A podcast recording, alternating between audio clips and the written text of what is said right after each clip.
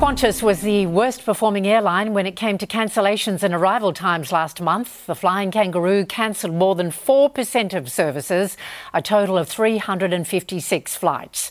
The airline also fell short on arrival times, with one in three flights landing behind schedule. Both Virgin and Jetstar ranked better in both categories.